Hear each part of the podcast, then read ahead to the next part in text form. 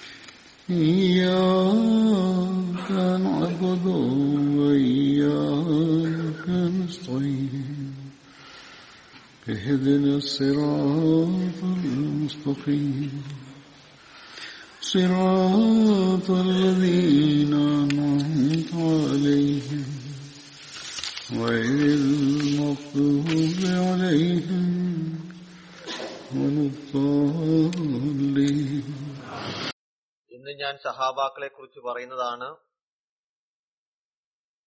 കഴിഞ്ഞ ഒരുപാട് കാലമായി ബദരി സഹാബാക്കളെ കുറിച്ച് പറഞ്ഞുകൊണ്ടിരിക്കുകയാണ് ആദ്യമായി വിവരിക്കുന്നത് ഹസ്രത്ത് കത്താദ ബിൻ നൂമാൻ അൻസാരിയെ കുറിച്ചാണ് ഹസ്രത്ത് കത്താദയുടെ ബന്ധം അൻസാറുകളുടെ ഗോത്രമായ ഹസ്രജിന്റെ കുടുംബമായ ബനു സഫറുമായാണ്. അദ്ദേഹത്തിന്റെ പിതാവിന്റെ പേര് ഹസ്രത്ത് നുമാൻ ബിൻ സയ്യിദ് മാതാവിന്റെ പേര് ഉനൈസ് ബിൻ ഖൈസ് എന്നുമായിരുന്നു. ഹസ്രത് കത്താദായുടെ വിളിപ്പേര് അബു ഉമർ എന്നത് കൂടാതെ അബു അമർ അബു അബ്ദുള്ള എന്നും പറയപ്പെടുന്നു. ഹസ്രത് കത്താദ ഹസ്രത് അബു സെയ്ദ് ഖുദരിയുടെ അഹിയാഫി സഹോദരൻ അഥവാ മാതാവിന്റെ ഭാഗത്തു നിന്നുള്ള സഹോദരനായിരുന്നു. ഹസ്രത് കതാദക്ക് എഴുപത് അൻസാർ സഹാബാക്കളോടൊപ്പം ഭയത്തെ അക്ബയിൽ പങ്കെടുക്കുവാൻ ടോഫിക്ക് ലഭിച്ചിരുന്നു. എന്നിരുന്നാലും മറ്റ് നിവേദനത്തിൽ ഇബിന് ഇസ്ഹാക്കിന്റെ അദ്ദേഹം പറയുന്നു അക്ബയിൽ പങ്കെടുത്ത അൻസാരി സഹാബാക്കളിൽ ഇദ്ദേഹം ഉണ്ടായിരുന്നില്ല എന്നാണ്. അല്ലെങ്കിൽ ഇദ്ദേഹത്തെക്കുറിച്ച് പറഞ്ഞിരുന്നില്ല. ഹസ്രത് കത്താദ റസൂലുല്ലാഹു അലൈ വസ്ല്ലം നിയമിച്ച അമ്പയത്തുകാരിൽ ഉൾപ്പെടുന്നു. ബദർ ഉഹദ് ഖന്തക് അതിനുശേഷമുണ്ടായ എല്ലാ യുദ്ധങ്ങളിലും റസൂലുല്ലാ സലല്ലാഹു അലൈഹി സ്വലമിയോടൊപ്പം പങ്കെടുക്കുവാനുള്ള തൗഫീക്ക് ലഭിച്ചിരുന്നു. ഉഹദ് യുദ്ധ ദിവസം ഹസ്രത് കത്താദായുടെ കണ്ണിൽ അമ്പ് ഏൽക്കുകയുണ്ടായി കൺ പോള അത് കാരണം പുറത്തു വന്നു. അദ്ദേഹം റസൂലുല്ലാ സല്ലാ അലൈഹി തിരുമിയുടെ സമക്ഷം ഹാജരായി എന്നിട്ട് പറഞ്ഞു അല്ലയോ അള്ളാഹുവിന്റെ ദൂതരെ അമ്പുകൊണ്ട് എന്റെ കൺപോള പുറത്തു വന്നിരിക്കുന്നു. കാര്യം ഇതാണ് ഞാൻ എന്റെ ഭാര്യയെ ഒരുപാട് സ്നേഹിക്കുന്നു. അവൾ എന്റെ കണ്ണുകളെ ഇത്തരത്തിൽ കാണുകയാണെങ്കിൽ എന്നെ വെറുക്കുമോ എന്ന് ഞാൻ ഭയക്കുന്നു. അദ്ദേഹം പറയുന്നു റസൂലുല്ലാ സല്ലാ അലൈഹി സ്വല്ലം ആ കൺപോള തന്റെ കരങ്ങളാൽ അകത്തേക്ക് തിരിച്ചു വെച്ചു. ശരിയായ സ്ഥലത്ത് അത് സ്ഥാപിച്ചു. അങ്ങനെ കാഴ്ച തിരിച്ചു കിട്ടി. വാർദ്ധക്യ അവസ്ഥയിലും രണ്ട് കണ്ണുകളിൽ വെച്ച് ഈ കണ്ണിന് കൂടുതൽ ശക്തിയും കൂടുതൽ കഴിവും ഉണ്ടായിരുന്നു. ഒരു നിവേദനത്തിൽ വരുന്നു അലൈഹി സ്വലം ഈ കണ്ണിൽ തന്റെ ഉമിനീർ തുടച്ചിരുന്നു. അത് കാരണം രണ്ടിൽ വെച്ച് ഇത് ഭംഗിയുള്ളതായി മാറി. അസത് കഥാത വിവരിക്കുന്നു അദ്ദേഹം സ്വയം തന്റെ സംഭവത്തിന്റെ വിശദീകരണം നൽകുകയാണ്.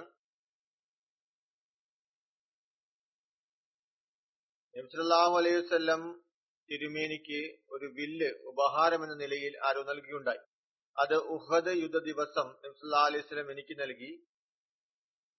ഞാൻ അത് മുഖേന നബ്സല്ലാ അലൈഹി സ്വലമയുടെ മുന്നിൽ നിന്നുകൊണ്ട് അമ്പ് എയ്തുകൊണ്ടിരുന്നു. അങ്ങനെ വില്ലിന്റെ ചരട് അത് പൊട്ടിപ്പോയി. അത് കാരണം ഞാൻ അങ്ങയുടെ തിരുമുഖത്തിന് മുന്നിലായി തന്നെ സ്ഥാനമുറപ്പിച്ചു സാധാരണ അബൂ തലഹയെ കുറിച്ചാണ് ഇത് പറയുന്നത്. ഇദ്ദേഹത്തെ കുറിച്ചും ഇത് പറയുന്നുണ്ട്. പറയുന്നു ഞാൻ മുന്നിൽ തന്നെ നിന്നു. ഏതെങ്കിലും ഒരു അമ്പ് അലൈഹി സ്വലം തിരുമേനിയുടെ ഭാഗത്തേക്ക് വന്നു കഴിഞ്ഞാൽ ഞാൻ എന്റെ ശിരസ് ആ ഭാഗത്തേക്ക് നീക്കുമായിരുന്നു. അങ്ങനെ ഞാൻ നബ്സല്ലാ അലൈഹി സ്വലം തിരുമേനിയുടെ തിരുമുഖത്തിന് പരിചയായി മാറുമായിരുന്നു. പുതുതായി എന്റെ പക്കൽ ആ സമയം യാതൊരു അമ്പും തന്നെ ഉണ്ടായിരുന്നില്ല. തദവസരത്തിൽ ഒരു അമ്പ് എന്റെ കണ്ണിൽ തറച്ചു. എന്റെ കണ്ണിന്റെ പോള അടർന്നൊലിച്ച് അത് കവിൾത്തടത്തിലെത്തി. സേന ചിതറിപ്പോയിരുന്നു. എന്റെ കൈകൊണ്ട് എന്റെ കൺപോൾ അമർത്തി പിടിച്ചു.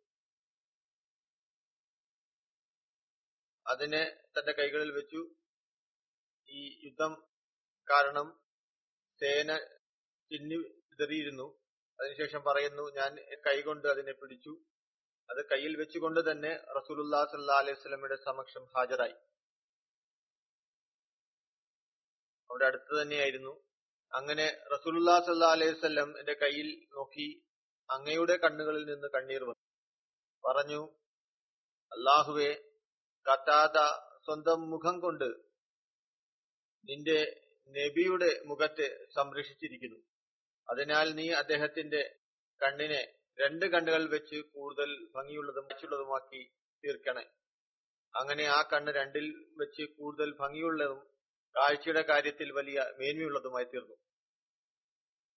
അദ്ദേഹം സ്വയം തന്നെ വിവരിച്ചതാണ് കാര്യത്തിൽ അവിടെ ആരും എഴുതിയില്ല.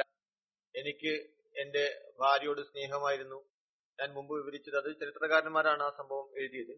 സംഭവത്തിൽ കൂടുതൽ രസം ചേർക്കുന്നതിന് വേണ്ടി അല്ലെങ്കിൽ മറ്റെന്തെങ്കിലും അദ്ദേഹം നൽകിയ നിവേദനം അതിൽ തന്റെ ഭാര്യയെക്കുറിച്ച് പറയുന്നില്ല.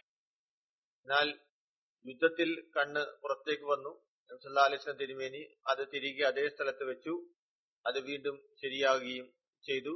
അത് കാരണം അതിലത്ത് കത്താദ ഐൻ അഥവാ കണ്ണുകളുള്ളവൻ എന്ന വിളിപ്പേരിലും അദ്ദേഹം പ്രസിദ്ധനാണ്.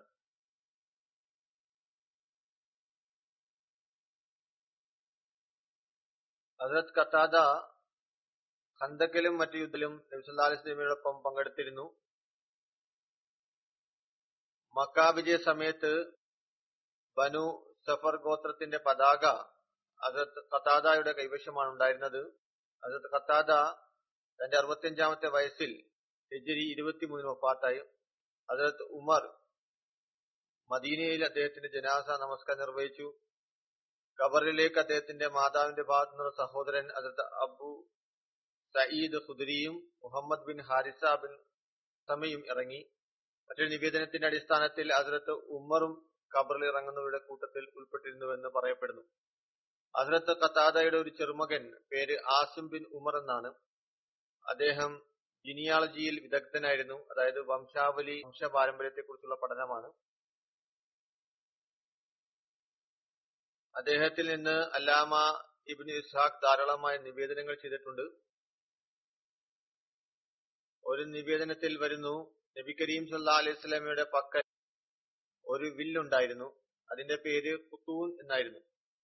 നബ എന്നത് ഒരു മരമാണ്. അത് ഉപയോഗിച്ചാണ് ഈ അമ്പുകൾ ഉണ്ടാക്കിയിരുന്നത്. ഈ വില്ല് ഉഹദ് യുദ്ധ ദിവസം അധികമായി ഉപയോഗിച്ച കാരണം കൊണ്ട് കത്തായത കയ്യിൽ വെച്ച് പൊട്ടിപ്പോയി. അതത് കത്താദ ബിൻ നുമാൻ റാൻഹു പറയുന്നു അൻസാറുകളിലെ ഒരു കുടുംബത്തെ വനു ഉബറക് എന്ന് പറയപ്പെടുന്നു. അതിൽ മൂന്ന് സഹോദരങ്ങൾ ഉണ്ടായിരുന്നു ബിഷർ ഉഷേർ മുബഷിർ. ഉഷേർ മുനാഫിക്കായിരുന്നു. കവിതകൾ ചെല്ലുമായിരുന്നു. കവിതകൾ മുഖേന റസൂലുല്ലാ സല്ലാ അലൈഹി സ്വലാമയുടെ സഹാബാക്കളെ പരിഹസിക്കുന്നു. പ്രത്യക്ഷത്തിൽ മുസ്ലിമായിരുന്നു. എന്നാൽ ചില പ്രവർത്തികൾ അപ്രകാരമുള്ളതായിരുന്നില്ല. പിന്നെ അവരോട് അറബികളെ കുറിച്ച് അവർ ഇങ്ങനെ അങ്ങനെ പറഞ്ഞു എന്ന് പറയും.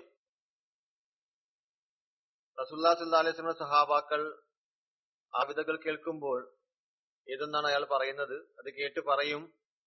അള്ളാഹുവാണ് സത്യം. ഇത് ഈ വൃത്തിഹീനനായ വ്യക്തിയാണ് പറഞ്ഞത്. സഹാബാക്കൾ പറഞ്ഞു ഇത് ഇബിനു പറഞ്ഞതാണ്. ആ ആളുകൾ ജാഹ്ലിയ കാലഘട്ടത്തിലും ഇസ്ലാമിലും രണ്ടിലും ആവശ്യക്കാരനും പരാധീനമുള്ളവരുമായിരുന്നു ദരിദ്രരായിരുന്നു. ആരും അതിൽ യാതൊരു മാറ്റവും ഉണ്ടാക്കിയില്ല ജോലിയൊന്നും ചെയ്യുമായിരുന്നില്ല അല്ലെങ്കിൽ അധ്വാനമായിരുന്നില്ല. അത് കാരണം വളരെയധികം ദരിദ്രരായിരുന്നു. മദീനയിലെ ജനങ്ങളുടെ ആഹാരം ഈന്തപ്പഴവും ഓട്സുമായിരുന്നു. ഇനി വല്ലവനും ധനികനാണെങ്കിൽ ധാന്യങ്ങളുടെ വ്യാപാരി ഷാമിൽ നിന്ന് വെള്ള ഗോതമ്പ് മാവ് വരുമ്പോൾ ചെറുതായി പൊടിച്ച് ഗോതമ്പ് മാവ് വെള്ള ആട്ടമാവ് കൊണ്ടുവരുമ്പോൾ ചെറുതായി പൊടിച്ച ആ മാവ് ധനികനായ വ്യക്തി അതിൽ നിന്ന് അല്പം വാങ്ങുന്നു. അത് തന്റെ ആഹാരമായി പ്രത്യേകപ്പെടുത്തുന്നു. എന്നാൽ അയാളുടെ കുടുംബം ഈന്തപ്പഴവും ഓട്സുമാണ് കഴിക്കുക. പറയുന്ന ഒരിക്കൽ ഭക്ഷ്യവസ്തുക്കൾ ഷാമിൽ നിന്ന് വന്നു. എന്റെ പിതൃബിൻ റാഫി ബിൻ സെയ്ദ് മൈദയുടെ ആ വെളുത്ത ആട്ടയുടെ ഒരു ചാക്ക് വാങ്ങി. അത് തന്റെ കലവറയിൽ വെച്ചു. ആ കലവ ആയുധങ്ങളും പരിചയും വാളും പിന്നെ യുദ്ധക്കോപ്പുകളും ഉണ്ടായിരുന്നു. പറയുന്നു അദ്ദേഹത്തെ ഇപ്രകാരം ആക്രമിക്കുകയുണ്ടായി. ആ കലവറ നശിപ്പിക്കപ്പെട്ടു. മതിലുകൾ പൊളിച്ച് അകത്ത് പ്രവേശിച്ച മോഷ്ടാവ് റേഷൻ എല്ലാ ആയുധങ്ങളും മോഷ്ടിച്ചു. രാവിലെ എന്റെ പിതൃവ്യൻ റഫ എന്റെ അടുക്കൽ വന്നു പറഞ്ഞു എന്റെ സഹോദരപുത്ര ഇന്നലെ രാത്രി എന്റെ മേൽ വലിയ അക്രമം ഉണ്ടായിരിക്കുന്നു. നമ്മുടെ ഭക്ഷ്യവസ്തുക്കളും നമ്മുടെ ആയുധങ്ങളും എല്ലാം മോഷ്ടിക്കപ്പെട്ടിരിക്കുന്നു. ഞങ്ങൾ അയൽവാസികളിൽ നിന്ന് വിവരങ്ങൾ അറിയാൻ ശ്രമി നടത്തി. ആളുകളോട് ചോദിച്ചു അവർ ഞങ്ങളോട് പറഞ്ഞു ഞങ്ങൾ ബനു ഉബേറിനെ ആ രാത്രി കണ്ടിരുന്നു. അവർ തീ കത്തിച്ചു വെച്ചിരുന്നു. അവർ വിചാരിച്ചിരിക്കുന്നത് നിങ്ങളുടെ ഭക്ഷണം കൊണ്ടാണ് അവർ ആഘോഷിക്കുന്നതെന്നാണ്. അതായത് മോഷ്ടിച്ച വസ്തുക്കൾ വേവിച്ച് തിന്നുന്നതായിരിക്കാം.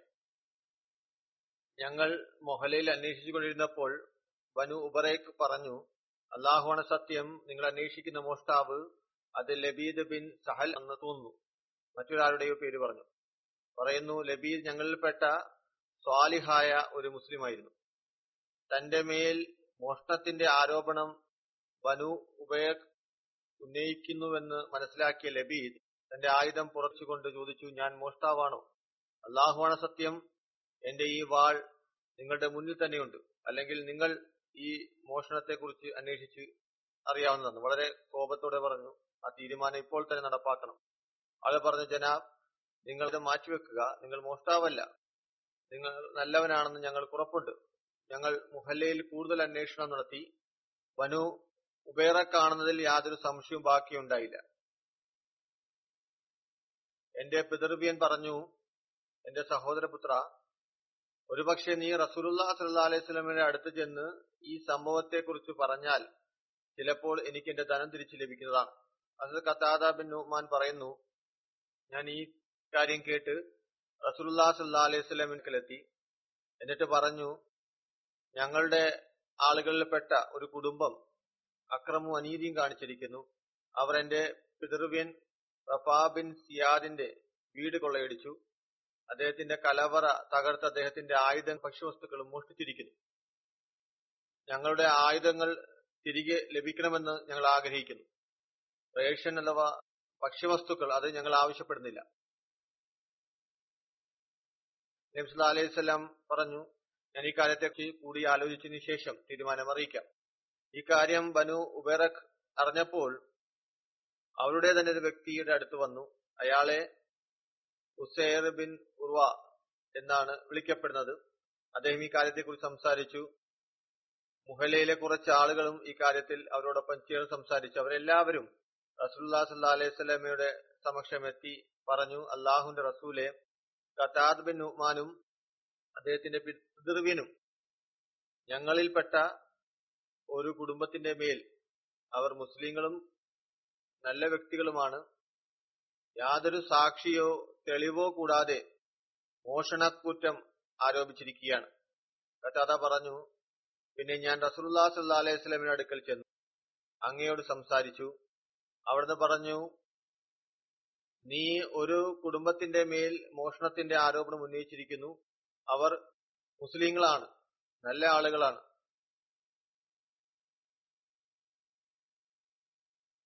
നിന്റെ പക്കൽ യാതൊരു തെളിവുമില്ല. പറയുന്നു ഞാൻ തിരിച്ചുപോയി. നല്ല പ്രകൃതത്തിനുടമയായിരുന്നു നന്മയുള്ള വ്യക്തിയായിരുന്നു. പറയുന്നു ഞാൻ വിചാരിച്ചു ഒരുപക്ഷെ ഞാൻ ഈ കാര്യം റസൂലുല്ലാ സല്ലാ അലൈഹി സ്വലമിനോട് പറയുന്നെങ്കിൽ എന്റെ ധനം എനിക്ക് നഷ്ടമായതിൽ ഇത്ര സങ്കടം ഉണ്ടാകുമായിരുന്നില്ല. നബ്സല്ലാ അലൈഹി സ്വലമിന്റെ വാക്കുകൾ കേട്ട് ഞാൻ നബ്സല്ലാ അലൈഹി സ്വലമിനെ പ്രയാസപ്പെടുത്തി എന്ന ചിന്ത എനിക്കുണ്ടായി. ഇനി ഞാൻ ഈ കാര്യം അങ്ങയോട് സംസാരിക്കാതെ എന്റെ ധനം നഷ്ടപ്പെട്ടാലും ശരി എനിക്ക് കുഴപ്പം ഉണ്ടാകുമായിരുന്നില്ല. പറയുന്നു എന്റെ പിതൃ സഹോദരൻ എന്റെ അടുത്ത് വന്നു. പറഞ്ഞു സഹോദരപുത്ര നീ ഈ കാര്യത്തിൽ ഇതുവരെ എന്താണ് ചെയ്തത്? റസുല്ലാ സല്ലാ അലൈവല്ലം എനിക്ക് നൽകിയ മറുപടി ഞാൻ അദ്ദേഹത്തിന് അതായത് അദ്ദേഹത്തോട് പറഞ്ഞു അതിൽ അദ്ദേഹം പറഞ്ഞു നമ്മുടെ സഹായി അള്ളാഹുവാണ് ഞങ്ങളുടെ ഈ സംസാരത്തിന് കുറച്ചു കാലം കഴിഞ്ഞ് വിശുദ്ധ ഖുർആാനിൽ ആയത്ത് അവതരിച്ചു.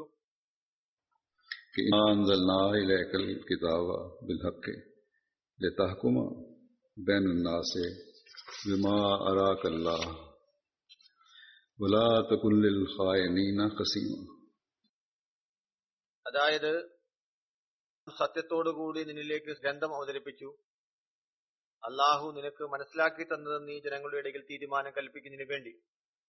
വഞ്ചന കാണിക്കുന്നവർക്കായി സംവാദിക്കുന്നവനാകരുത്. വഞ്ചകർ എന്ന് ഇവിടെ എഴുതിയിരിക്കുന്നത് ബനു ഉബേറക്കാണ്. പിന്നെ ഇതും എഴുതുന്നു. അള്ളാഹുവിനോട് പാവപുറത്ത് ചോദിക്കുക. കാന റഹീം. അതായത് അള്ളാഹു തീർച്ചയായും ഓർക്കുന്നവനും വലിയ കരുണ ചെയ്യുന്നവനുമാകുന്നു.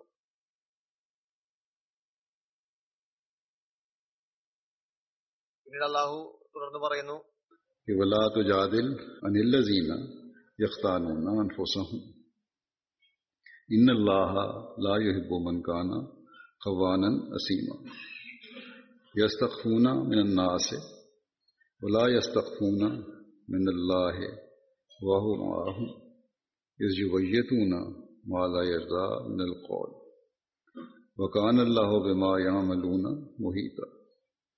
آم تم ہاؤلائے جادل تم انہم فی الحیات دنیا ومن یجادل اللہ عنہم یوم القیامت. امن یقون امن یقون علیہ وکیلہ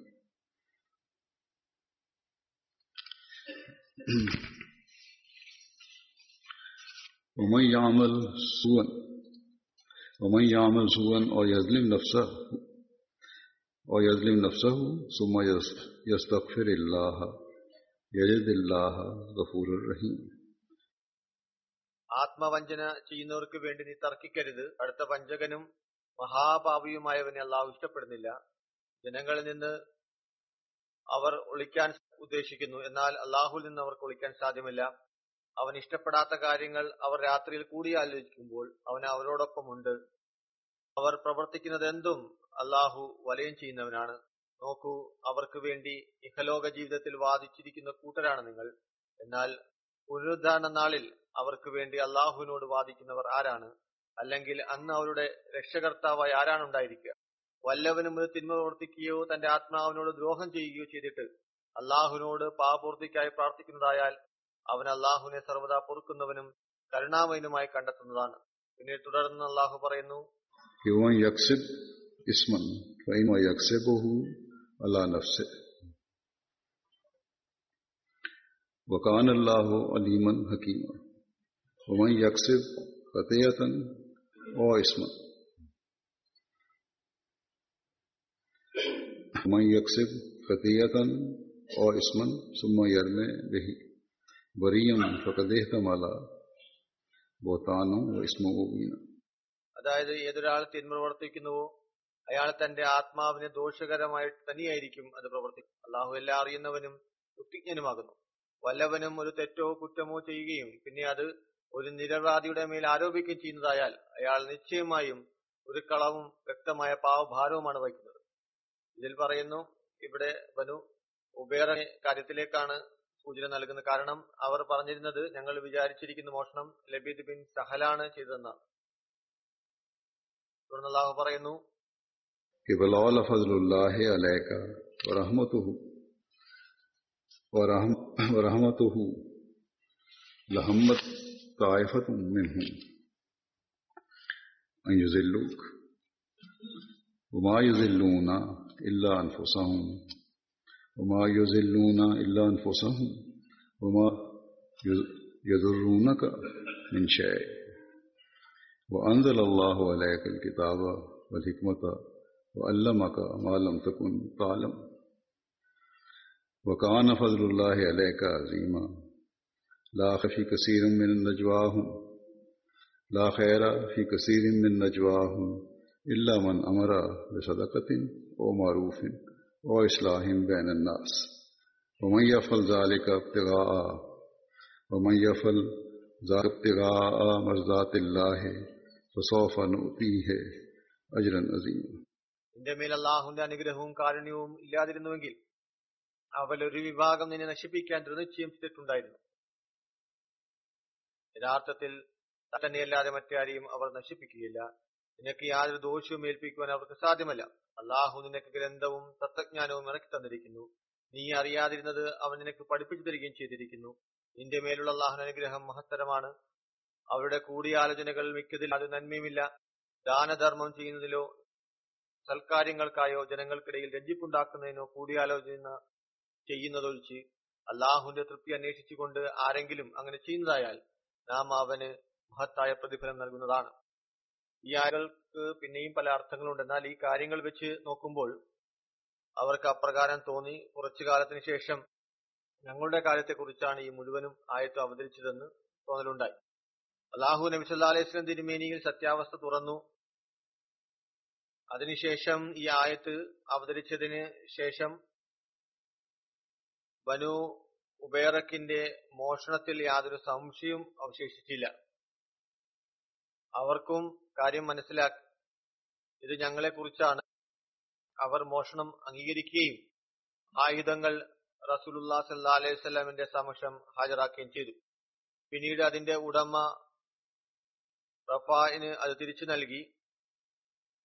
അതിനകത്ത് കഥാത പറയുന്നു എന്റെ പിതൃവ്യൻ വൃദ്ധനായിരുന്നു. ഇസ്ലാം സ്വീകരിക്കുന്നതിന് മുമ്പ് ജഹാലിയ കാലഘട്ടത്തിൽ അദ്ദേഹത്തിന്റെ കാഴ്ചയ്ക്ക് കുറവ് സംഭവിച്ചിരുന്നു. അദ്ദേഹത്തിന്റെ വിശ്വാസത്തിന് അല്പം കോട്ടം സംഭവിച്ചുവെന്ന് ഞാൻ ധരിച്ചിരുന്നു. എന്നാൽ ആയുധങ്ങളുമായി ഞാൻ എന്റെ പ്രതിർവിന്റെ സമീപത്തെത്തി മനസ്സിലാക്കി. അതായത് അദ്ദേഹം മുസ്ലിം ആയിരുന്നു വിശ്വാസത്തിൽ അത്ര ഉറപ്പ് ഉണ്ടായിരുന്നില്ല. എന്നാൽ ആയുധം തിരിച്ചു ലഭിച്ചപ്പോൾ മോഷ്ടാക്കൾ തിരിച്ചു നൽകിയത് അത് ഞാൻ അതുമായി എന്റെ പിതൃ സഹോദരന്റെ അടുക്കൽ ചെന്നു. അദ്ദേഹം പറഞ്ഞു എന്റെ സഹോദരപുത്ര അതിനെ ഞാൻ അള്ളാഹുന്റെ മാർഗത്തിൽ സതക്ക ചെയ്യുകയാണ്. അപ്പോൾ എനിക്ക് മനസ്സിലായി എന്റെ പിതൃ സഹോദരൻ വിശ്വാസത്തിൽ ഉറച്ചവനും ശരിയായ പാതയിലുമാണ്. അദ്ദേഹത്തിന്റെ വിശ്വാസത്തിൽ എനിക്ക് വെറുതെ സംശയം തോന്നിയെന്ന് മാത്രം.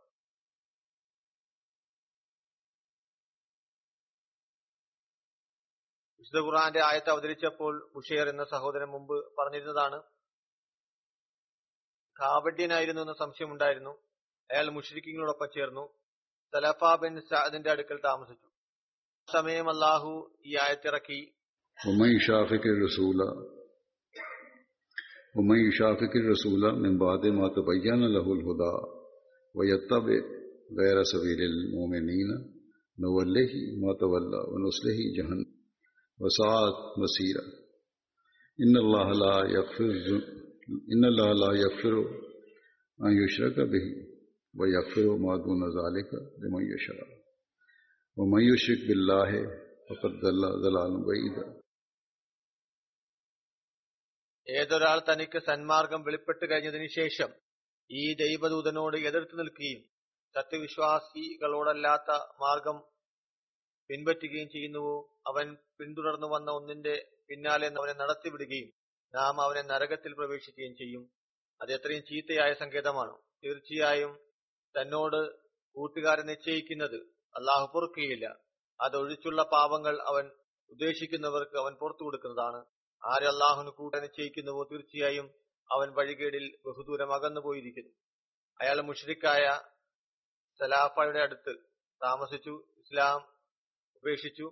ഹസരത്ത് ഹസാൻ ബിൻ സാബിത്ത് തന്റെ കുറച്ച് പദ്യശകലങ്ങളിലൂടെ അയാളെ കളിയാക്കി. അത് കേട്ട് അതായത് സലാഫ ബിൻ സഅദ് അയാളുടെ സാധനങ്ങൾ തലയിൽ കയറ്റി വീട്ടിൽ നിന്ന് പുറത്താക്കി. വെളിയിലേക്ക് എറിഞ്ഞു. എന്നിട്ട് അയാൾ പറഞ്ഞു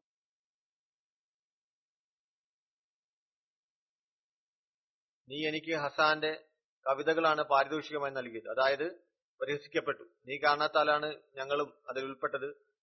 നീ എനിക്ക് യാതൊരു പ്രയോജനവും നൽകുന്നില്ല. അത് നിന്റെ സാധനങ്ങൾ ഇവിടെ വെക്കുകയുമില്ല.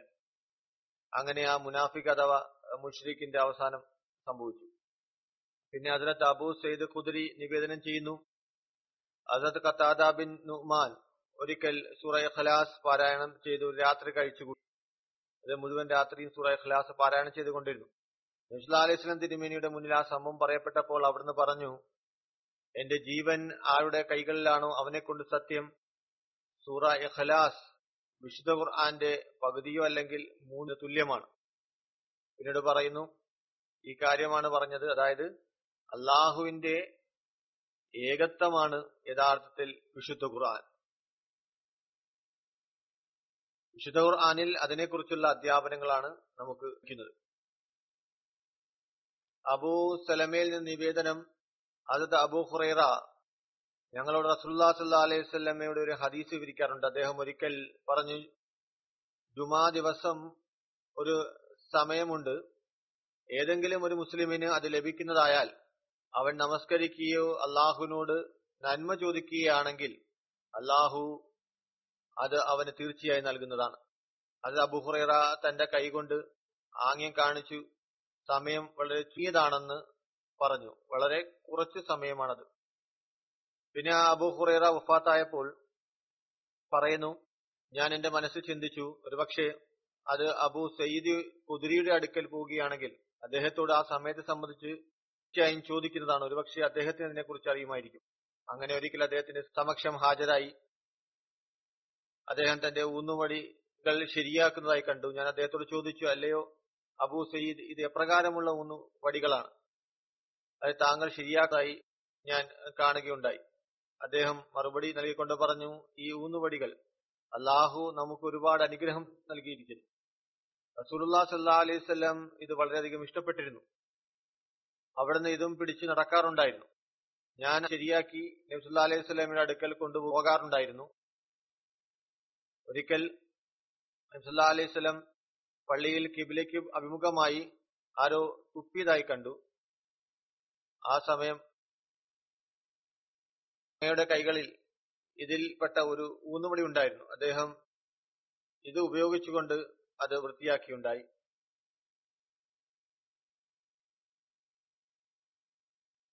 പറഞ്ഞു നിങ്ങൾ ആരെങ്കിലും നമസ്കാരത്തിലാണെങ്കിൽ മുന്നിലേക്ക് വരുത് കാരണം അവിടെ മുന്നിൽ റബ്ബാണുള്ളത്. അള്ളാഹുവിനെ ഹാജരായി മനസ്സിലാക്കി മുന്നിലേക്ക് നിങ്ങൾ തുപ്പരുത്. ആ സമയത്ത്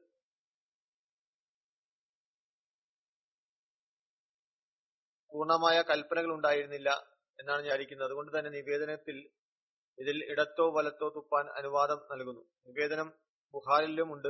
ആ സമയം ആദ്യം താൽക്കാലിക സ്ഥലമായിരുന്നു. ഒന്ന് പിന്നീട് മണ്ണിട്ട് വൃത്തിയാക്കുകയുമായിരുന്നു അല്ലെങ്കിൽ മണ്ണിനടിയിലേക്ക് തുപ്പുമായിരുന്നു. മറ്റൊരു നിവേദനം കൂടിയുണ്ട് ശരിയായ ശിക്ഷണം കഴിഞ്ഞതിന് ശേഷം കൽപ്പനയും കൂടി വന്നു. അത് പ്രകാരമാണ് ആർക്കെങ്കിലും തുപ്പൽ മൂക്ക് വൃത്തിയാക്കുന്ന വന്നാൽ നിങ്ങളുടെ തുണികളുടെ കഷ്ണം കൊണ്ടോ മറ്റോ വൃത്തിയാക്കൊള്ളുക ഇപ്പോഴെങ്കിൽ റൂമാൽ ടിഷ്യു എന്നിവ ലഭ്യമാണ്. പള്ളിയിലാണെങ്കിൽ ഇപ്പോൾ കാർപ്പറ്റ് വിരിച്ചിരിക്കുന്നു. അതിനർത്ഥം അതിന്റെ അടിയിൽ തുപ്പാൻ അനുവാദമുണ്ട് എന്നല്ല ആ കാലഘട്ടത്തിൽ ഇതിൽ താൽക്കാലികമായ അനുവാദം ഉണ്ടായിരുന്നു. അതിനുശേഷം പിന്നെ കൃത്യമായ വിശദീകരണം വരികയുണ്ടായി. ഇനി ആർക്കെങ്കിലും എന്തെങ്കിലും ആവശ്യമാണെങ്കിൽ മൂക്ക് വൃത്തിയാക്കേണ്ടതോ അല്ലെങ്കിൽ കവമത്തിന്റെയോ ആവശ്യം വന്നാൽ പിന്നെ തുണിയുടെ കഷ്ണം അതിനായി ഉപയോഗിക്കേണ്ടതാണ്. പുറത്തുപോയി വൃത്തിയാക്കേണ്ടതാണ്. നിവേദകൻ പറയുന്നു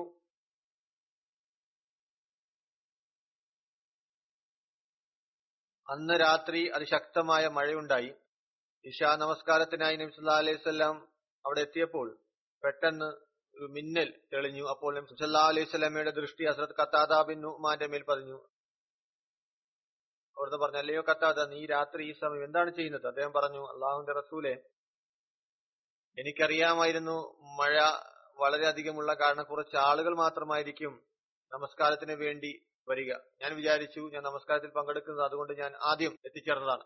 നബി സല്ലാ അലൈഹി സ്വലം പറഞ്ഞു നീ നമസ്കരിച്ചു കഴിഞ്ഞാൽ കുറച്ചു സമയം ഇവിടെ നിൽക്കുക. ഞാൻ നിന്റെ അടുത്തുകൂടെ കടന്നു പോകുന്നവരെ അങ്ങനെ നമസ്കാരം നിർവഹിച്ചു. അതിനുശേഷം നബി കരീം സല്ലാ അലൈഹി സ്വലം കത്താദാക്ക് ഒരു ഊന്നുവടി നൽകിക്കൊണ്ട് പറഞ്ഞു ഇതെടുത്തുകൊള്ളുക ഇത് നിന്റെ പത്തടി മുന്നിലും പത്തടി പിന്നിലും പ്രകാശം നൽകുന്നതാണ്. പിന്നെ നീ നിന്റെ വീട്ടിൽ പ്രവേശിക്കുമ്പോൾ അവിടെ എവിടെ എങ്കിലും ഏതെങ്കിലും കോണിൽ മനുഷ്യന്റെ നിഴൽ കാണുകയാണെങ്കിൽ അയാളോട് സംസാരിക്കുന്നതിന് മുമ്പ് തന്നെ ഈ വടി കൊണ്ടടിക്കുക അത് പിശാചാകുന്നു. അങ്ങനെ അദ്ദേഹം അപ്രകാരം ചെയ്തു. അബൂസൈദ് പറയുന്നു അതുകൊണ്ട് നാം ഈ ഊന്നുവടികളെ ഇഷ്ടപ്പെടുന്ന ഈ വടികൾ വസല്ലം നമുക്കിയതാണ് അതിനെ പ്രത്യേകമായി നന്നാക്കി കൊണ്ടിരുന്നു അവിടുന്ന് ഉപയോഗിച്ചിരുന്നു പിന്നെ തിരിച്ചു നൽകുമായിരുന്നു അല്ലെങ്കിൽ ഉപഹാരം എന്ന നിലയിൽ നൽകുമായിരുന്നു. ഈ ഊന്നുവടികൾ വലിയ അനുഗ്രഹങ്ങളുണ്ട് അതുകൊണ്ടാണ് ഇതിനെ ഞാൻ ശരിയാക്കി വെക്കുന്നത്. പിന്നെ അബൂ സലമ പറഞ്ഞു അല്ലെ Abu Sayyid Asad Abu Huraira ഞങ്ങളോട് ഈ ഒരു സമയത്തെ സംബന്ധിച്ച് ഹദീസ് കേൾപ്പിച്ചിരുന്നു. അത് ജുമാ ദിവസവുമായാണ് വരുന്നത്. അവിടെ ചെന്നത് ഈ ചോദ്യം ചോദിക്കാനായിരുന്നു. എന്നാൽ സാന്ദർഭികമായി അവിടെ ഊന്നുവടികൾ ഒരുമിച്ച് കൂട്ടുന്നത് അല്ലെങ്കിൽ അറേഞ്ച് ചെയ്യുന്നത് കാണുകയുണ്ട് അതുകൊണ്ട് അതിന്റെ വിശദീകരണം വിവരിച്ചു. ഇപ്പൊ തന്റെ ചോദ്യത്തിലേക്ക് തിരിച്ചു വന്നിരിക്കുകയാണ്. അസദ് അബു ഹുറൈറ ഞങ്ങളുടെ നിവേദനത്തിലെ ജുമാ ദിവസത്തെ സമയത്തെ സംബന്ധിച്ച് പറയുകയുണ്ടായി. അങ്ങക്ക് ആ സമയത്തെക്കുറിച്ച് അറിവുണ്ടോ? ഏതിലാണ് ദുവാ സ്വീകരിക്കപ്പെടുന്നത്? അപ്പോൾ അദ്ദേഹം പറഞ്ഞു ഞാൻ നബി കരീം സല്ലാ അലൈഹി സ്വലമയോട് നമസ്കാരത്തെ കുറിച്ച് അന്വേഷിച്ചിരുന്നു. നബി സല്ലാ അലൈഹി സ്വലം പറഞ്ഞു എനിക്ക് ആദ്യം ഈ സമയത്തെ കുറിച്ച് പറഞ്ഞു തന്നിരുന്നു. എന്നാൽ ലൈലത്തുൽ ഖദറിനെ പോലെ തന്നെ മറന്നുപോയിരിക്കുന്നു. അബൂ സലമ പറയുന്നു പിന്നീട് ഞാൻ അവിടെ നിന്ന് പുറപ്പെട്ട് അബൂസലാമിന്റെ അടുക്കൽ പോയി. മുസ്നദ് അഹമ്മദ് ഹംബലിന്റെ നിവേദനം വിവരിക്കുകയുണ്ടായി. അതിൽ ജുമാ ദിവസത്തിലെ സമയത്തെക്കുറിച്ച് പറയുകയുണ്ടായി. സമയത്തെക്കുറിച്ച് വിവിധ നിവേദനങ്ങളുണ്ട്. ആ നിവേദനങ്ങൾ വ്യത്യസ്തമായ മൂന്ന് സമയങ്ങളെ കുറിച്ച് മനസ്സിലാകുന്നു. ആദ്യ സമയം ജുമായുടെ ഇടയിൽ വരുന്നതാണ്. രണ്ടാമത്തേത് ദിവസത്തിന്റെ അവസാന സമയത്ത് വരുന്നു. വിവിധ നിവേദനങ്ങളാണ് അതിനെക്കുറിച്ച് വിവരിക്കുന്നത്. മൂന്നാമത്തേത് അസർ നമസ്കാരത്തിന് ശേഷം വരുന്നു. അബൂഹുറൈന് നിവേദനം റസൂലുള്ളാഹി സ്വല്ലല്ലാഹു അലൈഹി വസല്ലം ജുമാ ദിവസത്തെക്കുറിച്ച് പറയുകയുണ്ടായി. പറഞ്ഞു അതിലൊരു സമയമുണ്ട്. അത് മുസ്ലിമായ ഒരു ദാസന് ആ സമയം ലഭിക്കുമ്പോൾ അപ്പോൾ നമസ്കാരം നിർവഹിക്കാണോ അല്ലെങ്കിൽ ഇതിൽ എന്താണ് അള്ളാഹുവിനോട് അവൻ ചോദിക്കുന്നത്? തീർച്ചയായും അവന് ലഭിക്കുന്നതാണ്. അദ്ദേഹം തന്റെ കൈകൊണ്ട് ആംഗ്യത്തിലൂടെ കാണിച്ചു ആ സമയം വളരെ ചെറുതാണ് വളരെ കുറച്ച് സമയമാണ്. പിന്നെ ഒരു സഹി മുസ്ലിമിൽ നിന്നുള്ള നിവേദനമാണ്. ഖുർദാബിൻ അബു മൂസ ഷഹരി നിവേദനം ചെയ്യുന്നു. പറയുന്ന അബ്ദുല്ലാ ബിൻ ഉമർ എന്നോട് പറഞ്ഞു നീ നിന്റെ പിതാവിൽ നിന്ന് അസുല്ലാ സല്ലാ അലൈഹി വസല്ലം ജുമാ ദിവസത്തെ ഒരു സമയത്തെ കുറിച്ച് പറഞ്ഞ ഹദീസ് ഉണ്ട് അദ്ദേഹം പറഞ്ഞു അതേ ഞാൻ കേട്ടിട്ടുണ്ട്. അദ്ദേഹം പറഞ്ഞു ഞാൻ റസൂലുല്ലാ സല്ലാ അലൈഹി വസല്ലം പ്രായം പറയുന്നതായി കേട്ടു. ആ സമയം ഇമാം ഇരിക്കുന്നത് മുതൽ നമസ്കാരം അവസാനിക്കുന്നതിന് ഇടയിലാണ് ഉണ്ടാവുന്നത്. പിന്നെ മറ്റൊരു നിവേദനത്തിൽ ഹസരത്ത് അബ്ദുല്ലാ ബിൻ സലാം വിവരിക്കുന്നു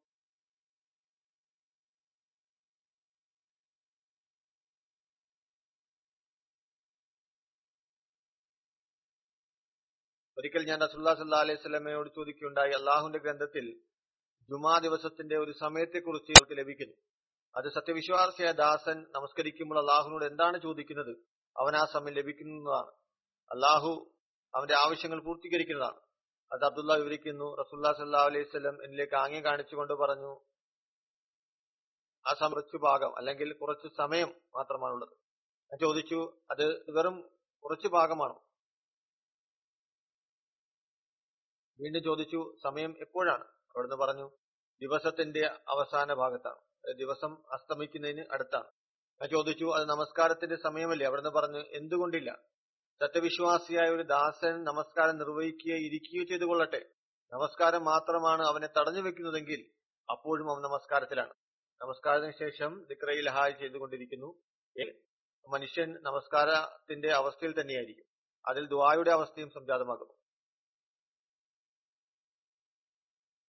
അടുത്ത അബൂഹുറയിൽ നിന്ന് മറ്റൊരു നിവേദനം റസൂലുല്ലാ സല്ലാഹു അലൈഹി സ്വലം പറഞ്ഞു ജുമാ ദിവസം ഒരു സമയം വരുന്നതാണ് ഏതെങ്കിലും മുസ്ലിമിന് അത് ലഭിക്കുകയാണെങ്കിൽ അവൻ അള്ളാഹുവിനോട് നന്മയെക്കുറിച്ച് ചോദിക്കുകയാണെങ്കിൽ അള്ളാഹു അവനത് തീർച്ചയായും നൽകുന്നതാണ്. അത് അസറിന് ശേഷം ഉള്ള സമയമാകും. ഇവിടെ ജുമാ ദിവസം തന്നെയാണ്. എന്നാൽ അസറിന് ശേഷമാണെന്നാണ് മുസ്ലിം അഹമ്മദ് ബിൻ ഹംബലിന്റെ നിവേദനത്തിൽ വരുന്നത്. മറ്റൊരു നിവേദനത്തിൽ പറയുന്നു അബൂ സൽമ ഈ സമയത്തെ സംബന്ധിച്ച് ചോദിച്ചു. റസൂല്ലാ സല്ലാ അലൈഹി സ്വലം പറഞ്ഞു ആഖരി സാഹത്ത് ഫിന്നാർ. അതായത് ആ സമയം ദിവസത്തിന്റെ അവസാനത്തെ സമയങ്ങളിൽ ഉൾപ്പെടുന്നു. ഇതിനെ വിശദീകരിക്കൊണ്ട് ഒരു സ്ഥലത്ത് തഫ്സീറിൽ അതിലത്ത് മുസ്ലിം മാവൂദ് അനുഹു വിവരിക്കുന്നു. ജുമായും റമലാനും പരസ്പരം സാമ്യത പുലർത്തും ജുമായും റമലാനും പരസ്പരമായൊരു ബന്ധമുണ്ട്.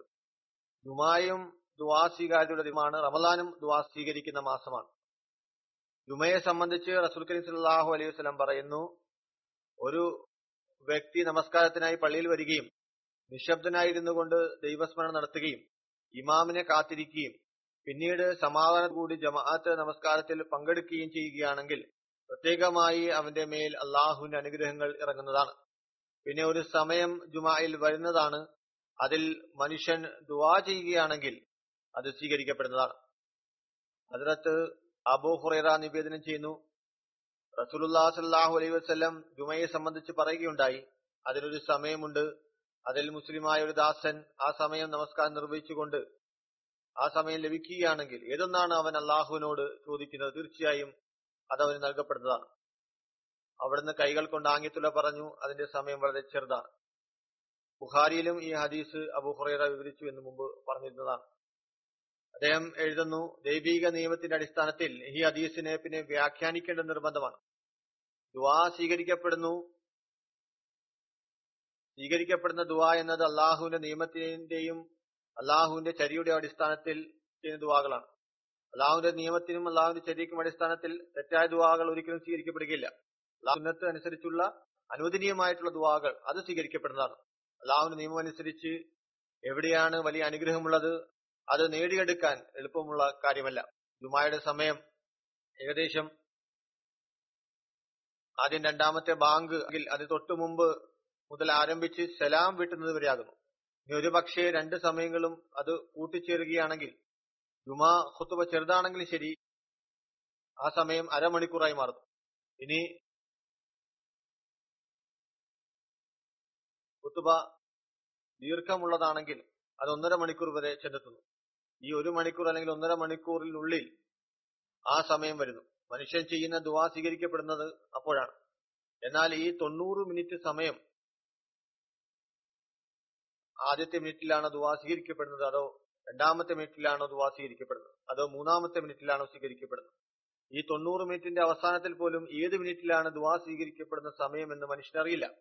അങ്ങനെ ഈ തൊണ്ണൂറ് മിനിറ്റിലും ദുവാ സ്വീകാര്യതരെ അന്വേഷിച്ചുകൊണ്ടിരിക്കേണ്ടതാണ്. ഈ തൊണ്ണൂറ് മിനിറ്റ് തുടർച്ചയായി ദുവാ ചെയ്യേണ്ടതാണ്. ശ്രദ്ധ നിലനിർത്തുക എന്നത് അത് എല്ലാവർക്കും കഴിയുന്ന ഒരു ജോലിയല്ല. മറിച്ച് പ്രയാസകരമായ കാര്യമാകുന്നു. അതത് മുസ്ലിം മോഹദ് എഴുതുന്നു ചില ആളുകൾ അഞ്ചു മിനിറ്റിൽ പോലും അവരുടെ ശ്രദ്ധയെ നിലനിർത്താൻ സാധിക്കാത്തവരാണ്. പറയുന്നു ഈ സമയം ഉദാഹരണമായി നമസ്കാരത്തിന് വേണ്ടി വന്നിരിക്കുന്നു. മനുഷ്യർ അങ്ങോട്ടും ഇങ്ങോട്ടും ദൃഷ്ടി പായിച്ചു കൊണ്ടിരിക്കുന്ന ഞാൻ ചില ആളുകളെ കണ്ടു. അവർ സുന്നത്ത് നമസ്കാരങ്ങൾ നിർവഹിക്കുകയാണ്. പെട്ടെന്ന് തന്നെ അവരുടെ കണ്ണുകൾ അങ്ങോട്ടും ഇങ്ങോട്ടും ഓടി മറിയുന്നു. സുന്നത്ത് നിർവഹിക്കാൻ ഒന്നര രണ്ട് മിനിറ്റാണ് ചിലവാകുന്നത്. എന്നാൽ ആ ചെറിയ സമയത്തേക്ക് പോലും ചിലപ്പോൾ ഇടത്തേക്ക് ചിലപ്പോൾ വലത്തേക്ക് നോക്കുന്നു പിന്നെ ഭൂമിയിലേക്ക് നോക്കുന്നു പിന്നെ ആകാശത്തേക്ക് ശ്രദ്ധിക്കുന്നു. ഒന്നര രണ്ട് മിനിറ്റ് വരെ തന്നെ ശ്രദ്ധയെ നിലനിർത്താൻ സാധിക്കാത്തപ്പോൾ പിന്നെ തൊണ്ണൂറ് മിനിറ്റ് വരെ ദുവാ ചെയ്തുകൊണ്ടിരിക്കുക ദൈവസ്മരണയിൽ മുഴുകുക ശ്രദ്ധ ഒരു ഭാഗത്തേക്ക് വെക്കുക അത് എളുപ്പമുള്ള അതുകൊണ്ട് ഈ സമയത്തെ കുറിച്ച് പറയുമ്പോൾ തുടർച്ചയായുള്ള ശ്രദ്ധയും നിർബന്ധമാണ്. ഇത് വളരെയധികം പരിശ്രമം ആവശ്യപ്പെടുന്ന കാര്യമാകുന്നു. അതിനുവേണ്ടി കഠിനാധ്വാനം ചെയ്യേണ്ടി വരുന്നു. അത് എളുപ്പമുള്ള കാല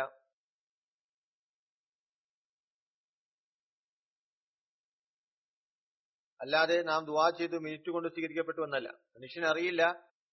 എപ്പോഴാണത് സ്വീകരിക്കപ്പെടുക? അതിനാൽ യഥാർത്ഥ കാര്യം ഈ കാലയളവിൽ ശ്രദ്ധ നഷ്ടപ്പെടാതെ ദുവായിൽ മനുഷ്യൻ മുഴുകിയിരിക്കുക അപ്രകാരം ചെയ്യേണ്ട നിർബന്ധമാണ്. അതുപോലെ അതിലത്ത് മുസ്ലിം അത് പറയുന്നു ഞാൻ പറഞ്ഞു ഇത് എളുപ്പമുള്ള കാര്യമല്ല. ദുമായുടെ അനുഗ്രഹങ്ങൾ നേടിയെടുക്കുന്നതിനായി വളരെയധികം പരിശ്രമത്തിന്റെ ആവശ്യമുണ്ട്. അടുത്തായി വിവരിക്കുന്ന സഹാബി അതേ പേര് അബ്ദുല്ല ബിൻ മസൂൻ എന്നാണ്. അതിൽ അബ്ദുല്ല ബിൻ മസൂന്റെ ബന്ധം കുറേഷികളുടെ ഗോത്രമായ ബനു ജമാവുമായാണ് അദ്ദേഹത്തിന്റെ മാതാവിന്റെ പേര് സുലൈഹ ബിന്ദ് അംബസ് എന്നായിരുന്നു. അസത് ഉസ്മാൻ ബിൻ മസൂൻ അസത് ഹുദാമ ബിൻ മസൂൻ അസത് സായിബ് ബിൻ മസൂൻ എന്നിവർ അദ്ദേഹത്തിന്റെ സഹോദരങ്ങളായിരുന്നു. ഇവരെല്ലാവരും ബന്ധത്തിന്റെ അടിസ്ഥാനത്തിൽ അബ്ദുല്ല ബിൻ ഉമറിന്റെ മാതൃ സഹോദരങ്ങളായിരുന്നു. കാരണം അതിലത്ത് ഉമർ ഇവരുടെ സഹോദരി സൈനബ് ബിൻ മസൂനെ വിവാഹം ചെയ്തിരുന്നു. യസീദ് ബിൻ മാൻ നിവേദനം ചെയ്യുന്നു. അതിൽ അബ്ദുല്ലാ ബിൻ മസൂൻ അസത് ഖുദാമ ബിൻ മസൂനും നബ്സുല്ലാ അലൈഹി സ്വലം തിരുമേനി ദാറുൽ അർക്കമിൽ പോകുന്നതിന് മുമ്പ് തന്നെ അതായത് അവിടെ ചെന്ന് ഇസ്ലാമിലേക്ക് ക്ഷണിക്കുന്നതിന് മുമ്പ് തന്നെ ഇസ്ലാം സ്വീകരിച്ചിരുന്നു.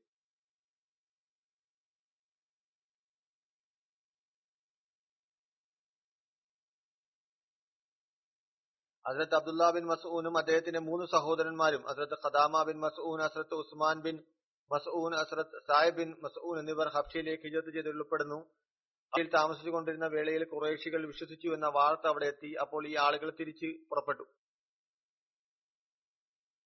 ഇക്കാര്യം മുമ്പും ഞാൻ മറ്റ് സഹാബാക്കളെ കുറിച്ച് പറഞ്ഞപ്പോൾ ഹബ്ഷയിലേക്കുള്ള ഹിജത്തിനെ കുറിച്ച് വിവരിച്ചിരുന്നു. മുസ്ലിങ്ങളുടെ മേലുണ്ടായിരുന്ന എതിർപ്പ് അതിര് കടന്നപ്പോൾ നബ്സുല്ലാലം തിരുമേനി മുസ്ലിങ്ങളോട് പറഞ്ഞു നിങ്ങൾ ഹബ്ഷയിലേക്ക് ഹിജത്ത് ചെയ്തു കൊള്ളുക പറഞ്ഞു ഹബ്ഷയിലെ രാജാവ് നീതിമാനാണ്. അദ്ദേഹത്തിന്റെ ഭരണത്തിൽ അവരുടെ മേലും അക്രമം ഉണ്ടാകുകയില്ല. ആ കാലഘട്ടത്തിൽ അഫ്ഷയിൽ ശക്തമായ ഒരു ക്രിസ്തീയ ഭരണകൂടം നിലനിന്നിരുന്നു. അവിടെയുള്ള രാജാവിനെ നജാഷി എന്നാണ് വിളിച്ചിരുന്നത്. അങ്ങനെ നബിസുല്ലാ അലൈഹി സ്വലമയുടെ നിർദ്ദേശപ്രകാരം നുബുവത്തിന്റെ അഞ്ചാം കൊല്ലം റജബ് മാസം പതിനൊന്ന് പുരുഷന്മാരും നാലുകളും അഫ്ഷയിലേക്ക് ഹിജത്ത് ചെയ്തു.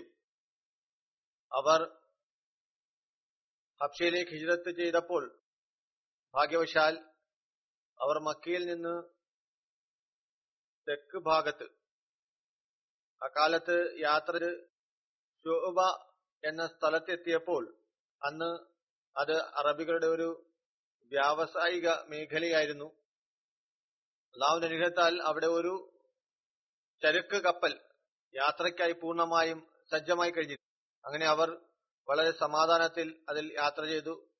കപ്പൽ പുറപ്പെട്ടു. ഹബ്ഷയിൽ ചെന്ന് അവർ വലിയ സമാധാനത്തോടുകൂടി കഴിയുവാൻ തുടങ്ങി.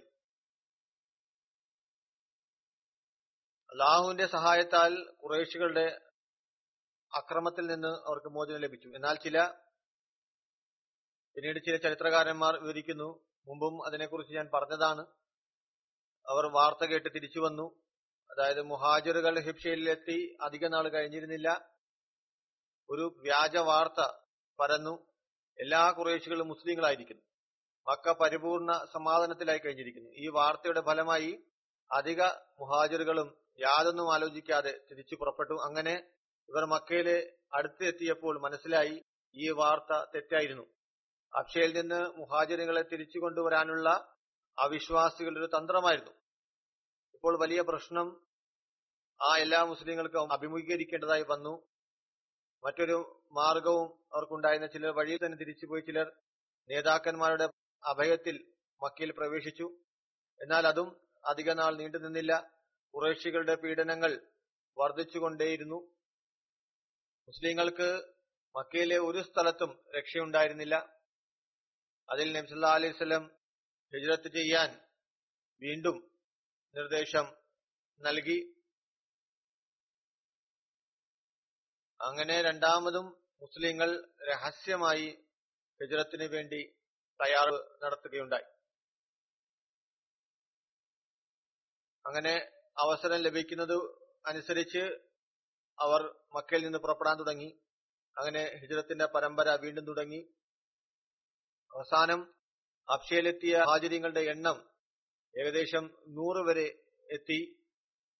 അതിൽ പതിനെട്ട് സ്ത്രീകളും ബാക്കി പുരുഷന്മാരുമായിരുന്നു. അത്തരത്തിലാണ് രണ്ടാമത്തെ ഹിജ്രത്ത് സംഭവിച്ചത്. അതിനകത്ത് അബ്ദുള്ളയെ കുറിച്ച് പറയപ്പെടുന്നു ആദ്യ ഹിജ്രത്തിൽ അദ്ദേഹം പങ്കെടുത്തു എന്നാൽ അതിന് തിരിച്ചു വന്നിരുന്നു. ഇനി രണ്ടാമത് അദ്ദേഹം തിരിച്ചു പോയതിനെ കുറിച്ച് യാതൊരു അറിവും ലഭിക്കുന്നില്ല. എന്നാൽ മദീനിലേക്ക് അദ്ദേഹം ഹിജറത്ത് ചെയ്തു എന്ന് പറയപ്പെടുന്നു. അത് അബ്ദുല്ല ബിൻ മസൂദ് മദീനിലേക്ക് ഹിജറത്ത് ചെയ്ത് മദീനയിൽ എത്തിയപ്പോൾ എംസുല്ലാ അലിസ്ലം തിരുമേനി അദ്ദേഹത്തിനും സഹൽ ബിൻ ഉബൈദ് അൻസാരിയുമായി സാഹോദര്യ ബന്ധം സ്ഥാപിച്ചു. ഒരു നിവേദനത്തിന്റെ അടിസ്ഥാനത്തിൽ അതിർത്ത് അബ്ദുല്ല ബിൻ മസൂൻ അതിർത്ത് ഉത്ബ ബിൻ ആമിറുമായിട്ട് സാഹോദര്യ ബന്ധം സ്ഥാപിച്ചതെന്ന് പറയപ്പെടുന്നു. അതിർത്ത് അബ്ദുല്ല ബിൻ മസൂൻ തന്റെ മൂന്ന് സഹോദരന്മാർ ഹസ്രത്ത് ഉസ്മാൻ ബിൻ മസൂൻ ഹസ്രത്ത് ഖുദാമ ബിൻ മസൂൻ ഹസ്രത്ത് സായ് ബിൻ മസൂൻ എന്നിവരുമായി ബദർ യുദ്ധത്തിൽ റസുല്ലാ സല്ലാ അലൈഹി സ്വലമിനൊപ്പം പങ്കെടുത്തു. ഹസ്രത്ത് അബ്ദുള്ള ബിൻ മസൂൻ ബദർ യുദ്ധം കൂടാതെ ഉഹദ് ഖന്തക്ക് പോലുള്ള എല്ലാ യുദ്ധങ്ങളിലും റസുല്ലാ സല്ലാ അലൈഹി സ്വലമിനൊപ്പം പങ്കെടുത്തു.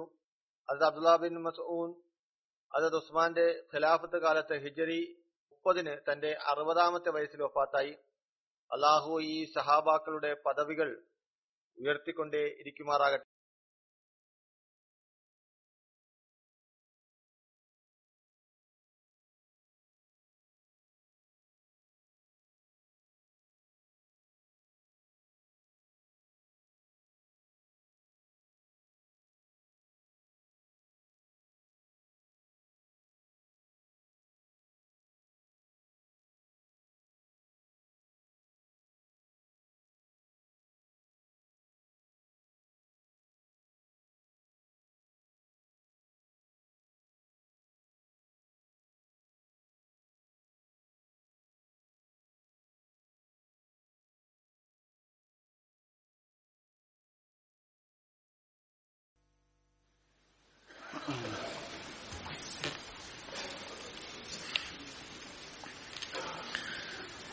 الحمد لله الحمد لله نحمده ونستعينه ونستغفره ونؤمن به ونتوكل عليه ونعوذ بالله من شرور أنفسنا ومن سيئات أعمالنا. من يهده الله فلا مضل له ومن يضل فلا هادي له. ونشهد أن لا إله إلا الله ونشهد أن محمدا عبده ورسوله. عباد الله رحمكم الله. إن الله يأمر بالعدل واللسان وإيتاء ذي القربى وينهى عن الفحشاء والمنكر والبغي يعظكم لعلكم تذكرون اذكروا الله يذكركم وادعوه يستجب لكم ولذكر الله أكبر.